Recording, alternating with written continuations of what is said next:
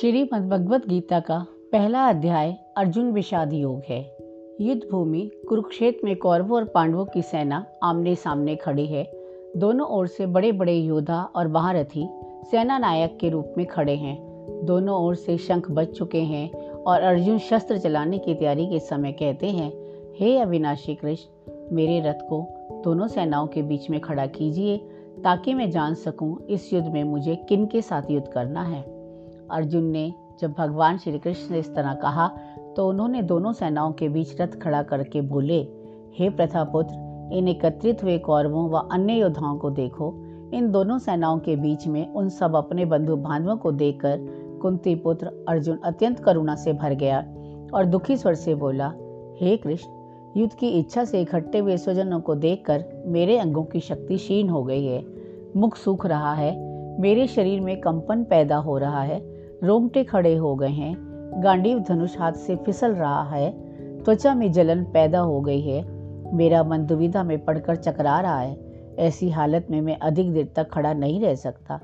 हे केशव, मुझे तो सारे लक्षण विपरीत दिखाई दे रहे हैं और युद्ध में स्वजनों को मारकर मुझे कुछ भी भलाई दिखाई नहीं दे रही है। क्योंकि जिनके लिए हम राज्य, भोग और सुख जुटाना चाहते हैं वे सब तो यहाँ धन और प्राणों की आशा छोड़कर मरने मारने को तैयार हैं। हे मधुसूदन, भले ही मुझे मार डालें, मगर मैं इन्हें हरगिज नहीं मारना चाहता। अगर मुझे तीनों लोगों का राज्य भी मिले, तब भी मैं इनकी हत्या नहीं करूँगा। इन्हें मारकर हमें क्या खुशी मिलेगी? क्योंकि स्वजनों को ख़त्म करके हम सुखी नहीं रह सकते। ये लोग स्वार्थ के कारण कुल के नाश से होने वाली बुराइयों और मित्र द्रोह के पाप को नहीं देख रहे हैं। परंतु हमें तो इससे बचने के लिए विचार करना चाहिए। हे जनार्दन, हम तो कुल के क्षय से उत्पन्न होने वाले दोषों को भली भांति देख रहे हैं। कुल का क्षय होने पर कुल के सनातन धर्म नष्ट हो जाते हैं और धर्म का नाश होने पर कुल में अधर्म फैल जाता है। हे कृष्ण, अधर्म के बढ़ जाने पर कुल की स्त्रियाँ भी दूषित हो जाती हैं और स्त्रियों के पतित होने पर वर्ण संकर, यानी व्यभिचार से उत्पन्न संतान उत्पन्न होती है।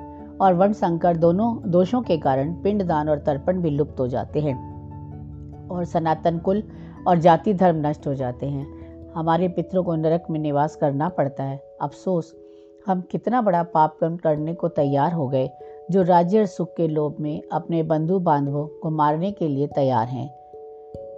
यदि शस्त्र धारण धृतराष्ट्र के पुत्र ऐसी स्थिति में मुझे निहत्ता पाकर मार भी डालें मैं फिर भी प्रतिकार नहीं करूँगा, बल्कि इस मरण को कल्याणकारी समझकर खुशी खुशी गले लगा लूँगा।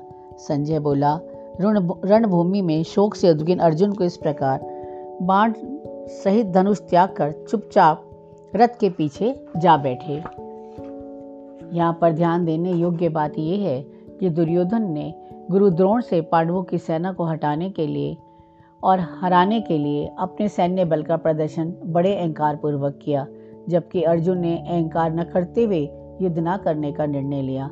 अहंकार दोनों तरफ़ था। एक तरफ़ दुर्योधन अहंकार पूर्ण था, जबकि अर्जुन अहंकार रहित एक युद्ध करना चाहता था, एक नहीं करना चाहता था।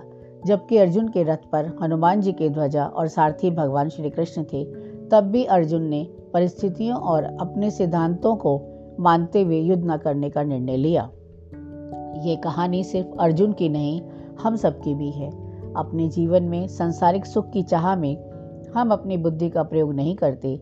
क्या सही है, क्या गलत है, ये नहीं सोचते। अपनी इच्छाएँ पूरी करने में लगे रहते हैं। भौतिक सुख की कामना में हम अपने आत्मिक सुख को नहीं पा पाते।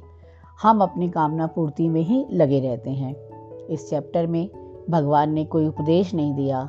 उन्होंने चुपचाप रथ को दोनों सेनाओं के बीच खड़ा कर दिया, जिसे देखकर अर्जुन दुखी हुआ।